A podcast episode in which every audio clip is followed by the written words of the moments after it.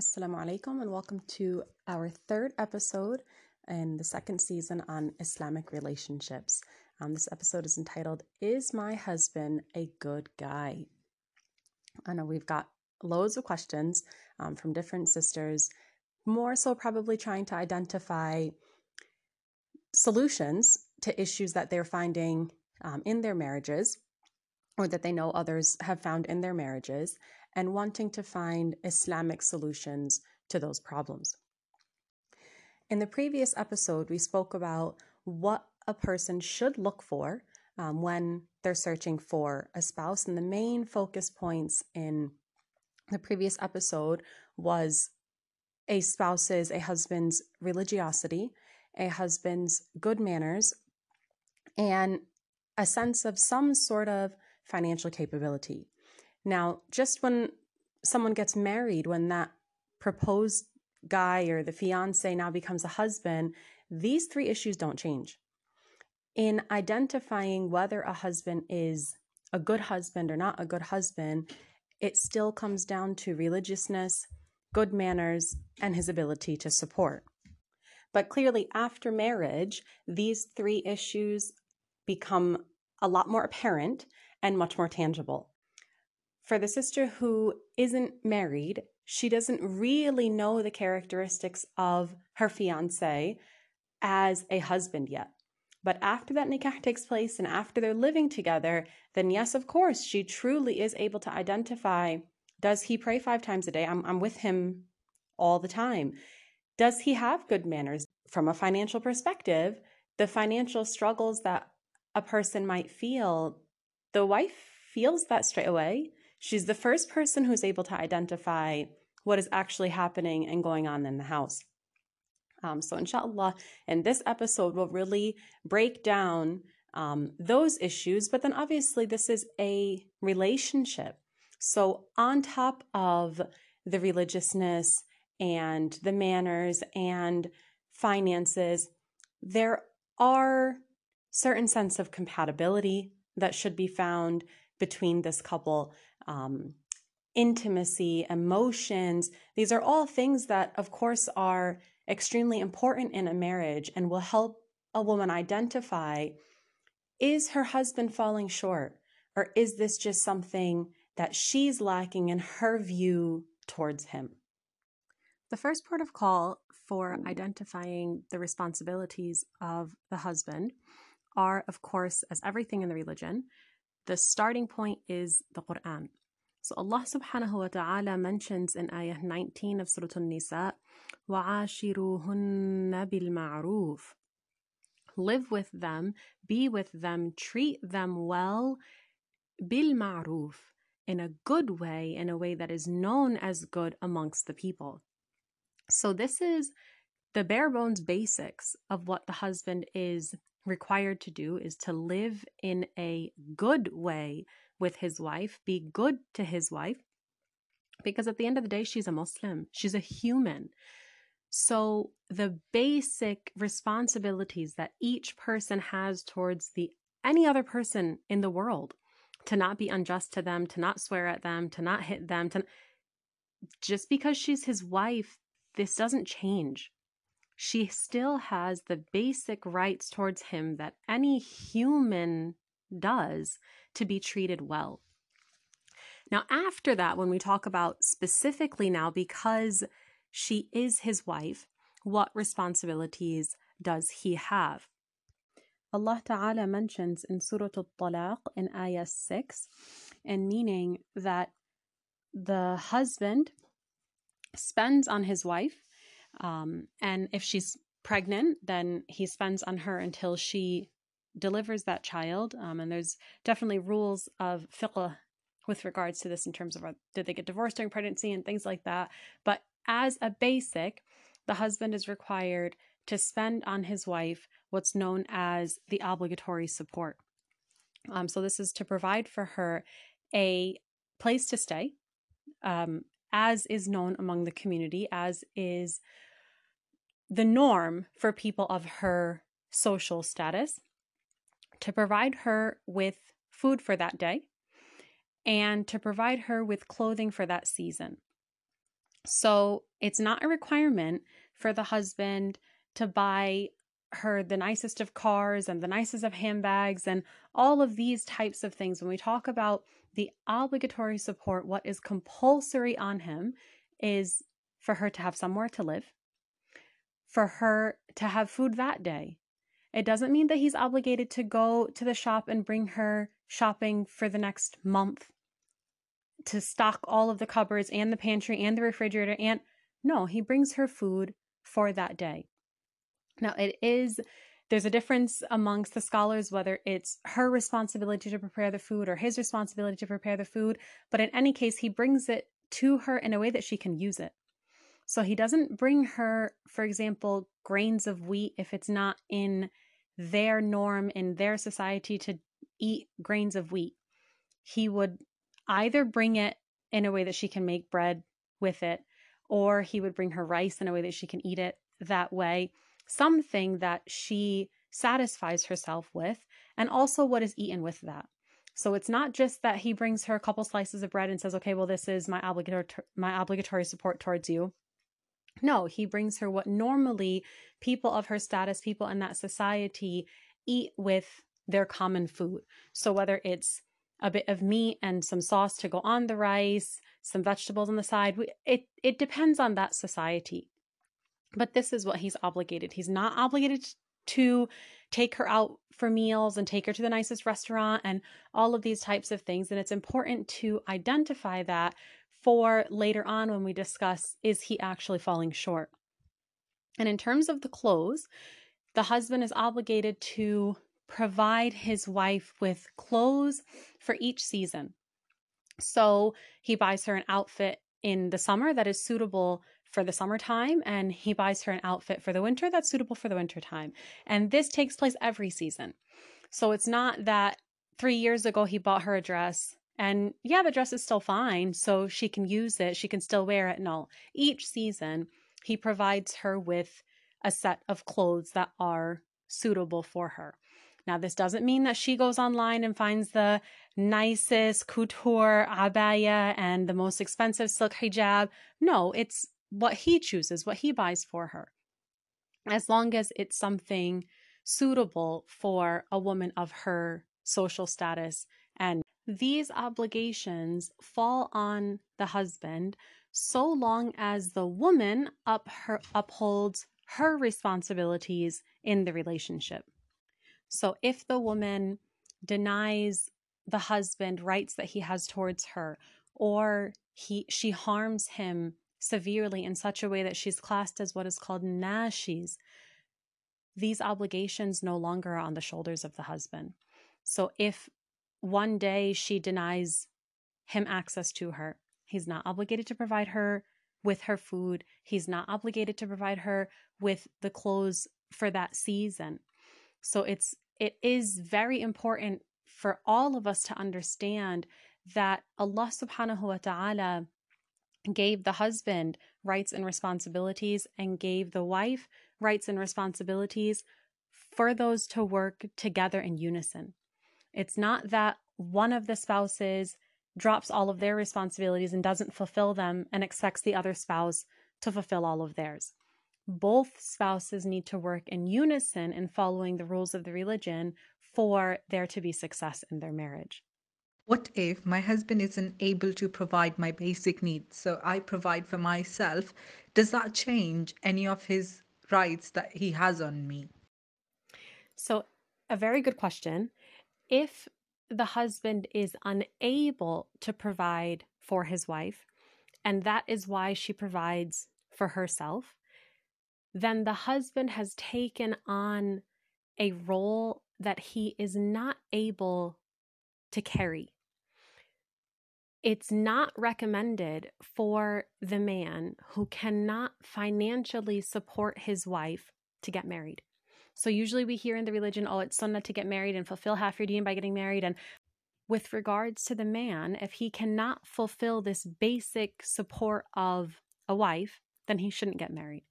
If circumstances change in such a way that, okay, he has a wife, but he's now gone poor, he can't afford her rent, he can't afford food for her that day. So she steps in and, and she takes care of herself. In this situation, it would depend on what the understanding between those spouses is. If the wife demands her rights to be fulfilled, of being supported, in that she doesn't pardon him, she doesn't forgive him for that, he's obligated to support her. So if he doesn't carry his half, she's not obligated to carry her half. So if she demands those rights from her husband, she tells her husband, I need to eat today. Bring me food today. You have to find somewhere for me to live. I'm your wife. And he doesn't fulfill that. Either because he's unable to or he chooses not to, then yes, her her responsibility towards him fall. She's not obligated to give herself to him. She's if it's not his house that she's living in, he can't tell her when to come and go. If that's her house, then she leaves as she wishes and she comes when she wishes. But in following the rules of the religion, there is a wisdom. So the marital agreement from a financial perspective always should be in accordance with the rules of the religion. It shouldn't be that people are finding themselves in a situation where this one's not fulfilling his rights, so I'm not fulfilling my rights, and she's not doing this, and she's not. Do- it should be that each of them is fulfilling the responsibilities that Allah subhanahu wa ta'ala placed on them and satisfying the rights of the other because everything works in unison that way. Assalamu alaikum. So my question was, um, how do we get the husband more involved in household chores and looking after the child when the wife is exhausted without nagging or moaning at him? The answer to this question reverts back again to what are the basic responsibilities of this husband. He's obligated to provide her a place to live, food, and clothes. And he's obligated to manage the affairs of the children um, in terms of providing them their support as well. Now, when it comes to what happens in the house in terms of the dishes and the laundry and the vacuuming and all of these types of things, there's nothing clearly in the religion that specifies she's obligated to do the cooking, but he's obligated to do the washing up, or she's obligated to do the vacuuming and he does sweep. That comes under how that family works. And these types of issues more so come from the angle of being good to the spouse and treating the spouse well and doing extras for the sake of Allah to please that spouse than they do from the angle of where's this black and white line. So, in terms of chores, that would really come down to what the expectations of that household are. What, what are what are the expectations? If it's the case that the woman wants for her husband to help with the cooking. But every time he goes in the kitchen, she steps in. You're cutting the onion wrong. You don't know how to do that. No, you shouldn't put that much spices. Oh, this is too salty. Oh, you don't know how to make this. He's not going to try again. She should encourage him.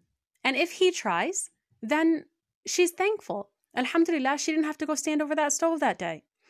So, a lot of this comes down to how the woman deals with her husband in these matters. And it's important for us to reflect and think we can't actually force anybody to do anything. There might be a pile of dirty laundry in that basket, and people walk by it every single day for a week and not do anything about it. It's about how we deal with each other to help guide those people in in our life. So whether it's our husband or our children or or anyone that we're really dealing with how do we guide them to treat us how we want to be treated? Because if you think about it most of the time husbands are coming from families where they were served. They weren't responsible for looking after somebody else. Many times they weren't responsible for looking after their own affairs, their own cooking and their own laundry and and these types of things. So it is the case that they're at a stage in life where this is something new that they need to learn. And if we identify, okay, this person has never really had to do dishes before, this person has never really had to recognize when the carpet is so dirty that it needs to get vacuumed.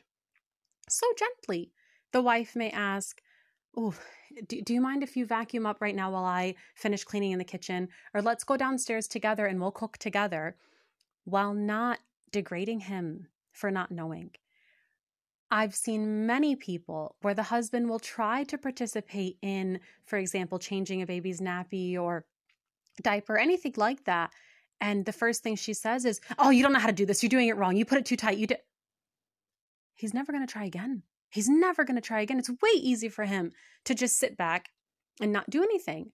So when the husband does put effort with helping out around the house, for example, if this is something that's not normal for him, Thank him for that. Encourage him for that. Let him know how much easier that made your situation and your life and do extra things that you know please him because your time has been freed up. So it might be the case that usually when you go to work yourself, come home and deal with the kids' homework, cook dinner, clean up after dinner, you're tired. You don't have energy to spend time with your husband.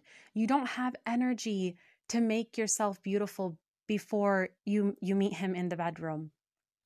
But if it's the case that he did the dishes, then you have a bit of extra time. Let him see that when he helps out, there's a definite tangible benefit that he'll see in addition to inshallah the reward from Allah subhanahu wa ta'ala that he'll get. Many of us, because the reward from Allah subhanahu wa ta'ala is not, we don't witness it immediately. We respond better to immediate results. We're the same way. When we when we make food that's really good and our husbands say, wow, mashallah, that food was really good, or, or we notice that they take a second helping at dinner, that makes us feel a certain way. We we notice that okay, they like this. Even though initially we may have done it for the sake of Allah, we might cook that food another time in a week because we noticed that they appreciated it and they liked it. So there's no reason to think that the husband is any different When he helps out around the house, it's something that we should encourage him to do, thank him for doing it, and make dua to Allah subhanahu wa ta'ala to raise his rank for that. The husband should also be reminded about the Prophet والسلام, who was the best example for husbands in how to deal in the house and how to treat their wives and their families. The Prophet والسلام, he used to milk the sheep, he used to patch his own clothes, he used to fix his own sandals. He would deal in the house without any shame many men nowadays, unfortunately, they think it's only a woman's job to do that. I'm not manly if I wash the dishes. I'm not manly if I help my wife in the house. This is a complete it's it's a wrong viewpoint. The Prophet ﷺ mentioned in the hadith, ليس الشديد من غلب الناس ولكن الشديد من غلب نفسه that the strong person isn't the one who overpowers other people. He's not the one who orders people do this and do that, and people are scared to do anything in front of him. Rather, the strong person, the religiously strong person, is the one who overcomes his own self and his own desires and his own weaknesses. So, if a person finds within themselves a huge difficulty to wash dishes, a huge difficulty to help his wife, why? Why? Well, what is it in his self that makes him feel that way? Is it a sense of arrogance?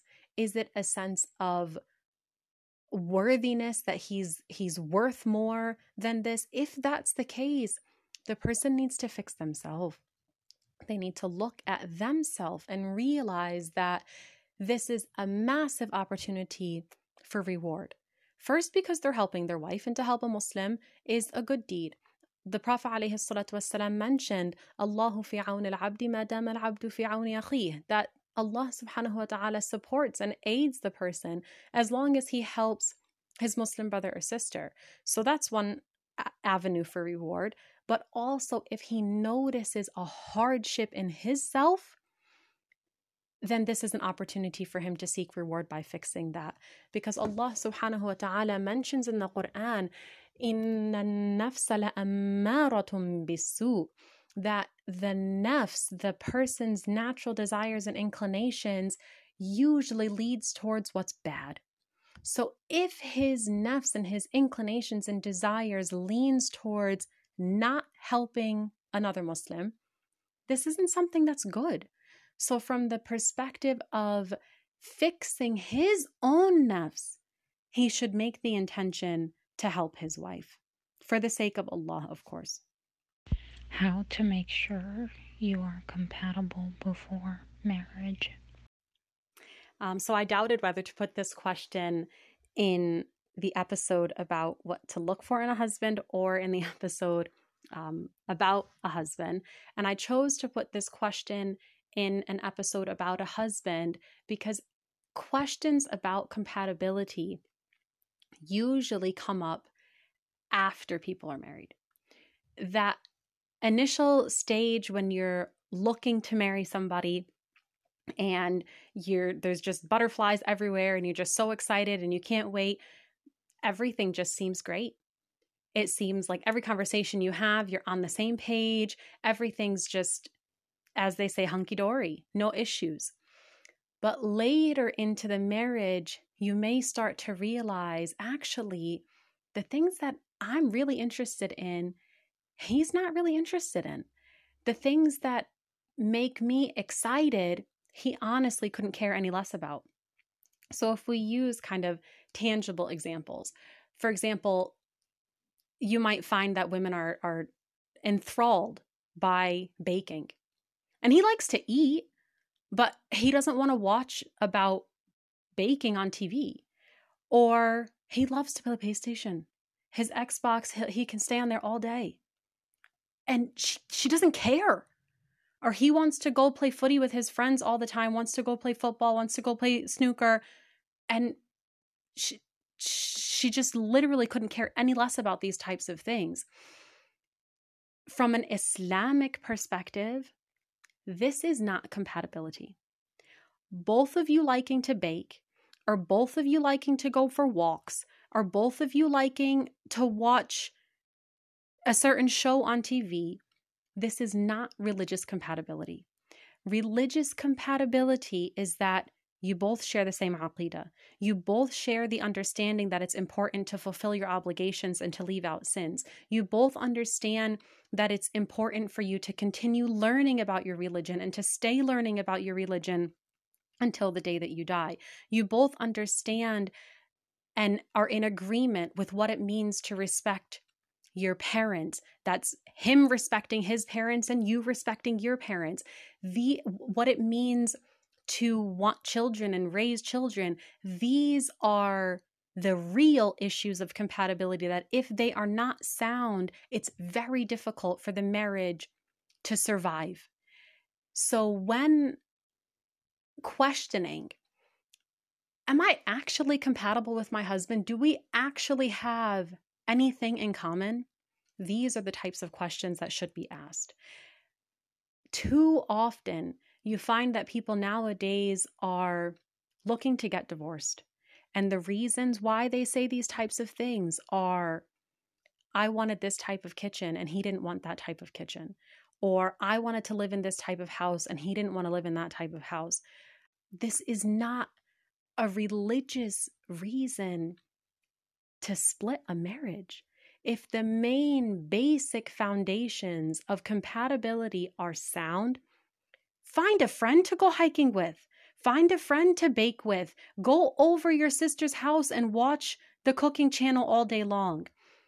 Your husband is not somebody who ticks off every single box of physical, emotional, financial satisfaction for all aspects of your life.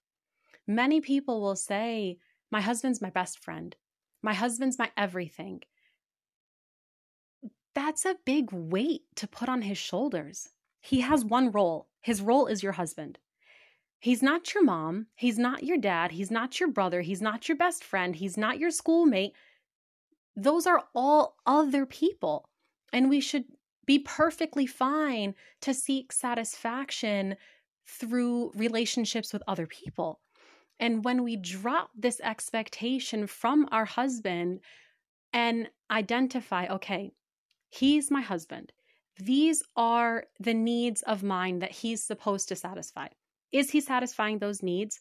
If he is, great, he's a great husband. Once we keep adding on to the expectations after expectations after expectations, then surely nobody's going to meet those expectations. You don't expect your brother to satisfy the role of your husband. You don't accept your mom to fulfill the emotional satisfaction of your husband. So, why is it that when it comes to the husband, many times it's as if he's supposed to, to wear so many hats, be so many things to us? No, he's supposed to be the husband. And if he is compatible with us from the religious sense of compatibility, then he's compatible. And the other issues that we might see as big issues, we find fulfillment in those in other aspects of our life. The following piece of advice, although it was sent in response to questions about potential spouses, it's very valuable when it comes to an actual husband. Um, the following sister mentioned this. I think it's important to understand what the man would want from a potential wife. Um, so, what what are his expectations of a wife, and also whether he supports um, the woman's goals and dreams. And I also think it's important that the two of them agree on a person uh, or more than one person whom they both trust and who they think is knowledgeable um, who they can turn to for advice whenever they face an issue and they're not sure how to resolve it.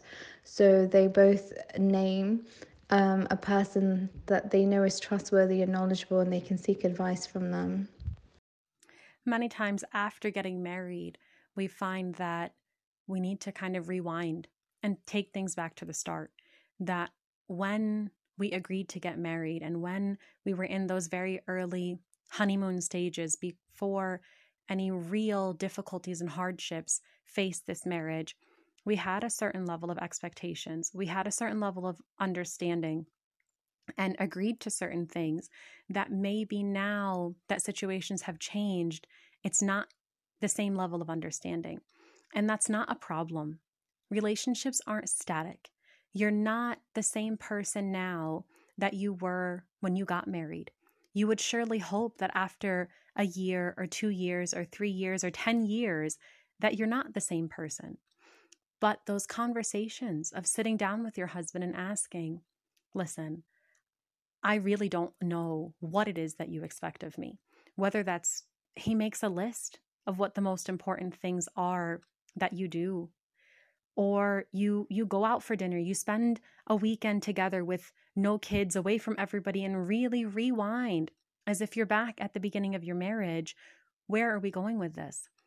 If the goals and aspirations that you have now are different than the goals and aspirations that you had when you got married which is very possible and very likely how does he feel about that? He may have said one thing 5 years ago but now there's kids in the picture and things change. There's no issue in rewinding and sitting down and setting with your husband a set of expectations and leveling the understanding in the playing field because, as we mentioned, many of the problems that arise are due to a lack of understanding of what each other's expectations are. So, no, this wasn't a podcast about how to fix my husband or buy him an Xbox and everything will be great. Um, because at the end of the day, we can't change other people. Many times we can find that people's behavior towards us changes when we change our behavior. And I'll repeat the hadith of the Prophet والسلام, that was mentioned previously that there wasn't gentleness in any matter except that it beautified it. So you usually find that through gentleness, with your spouse, you'll get a much better reaction and result than if things are harsh or argumentative, especially when it comes to the husband. Walhamdulillah, wassalatu wassalamu ala rasulillah. Assalamu alaikum wa rahmatullahi wa barakatuh.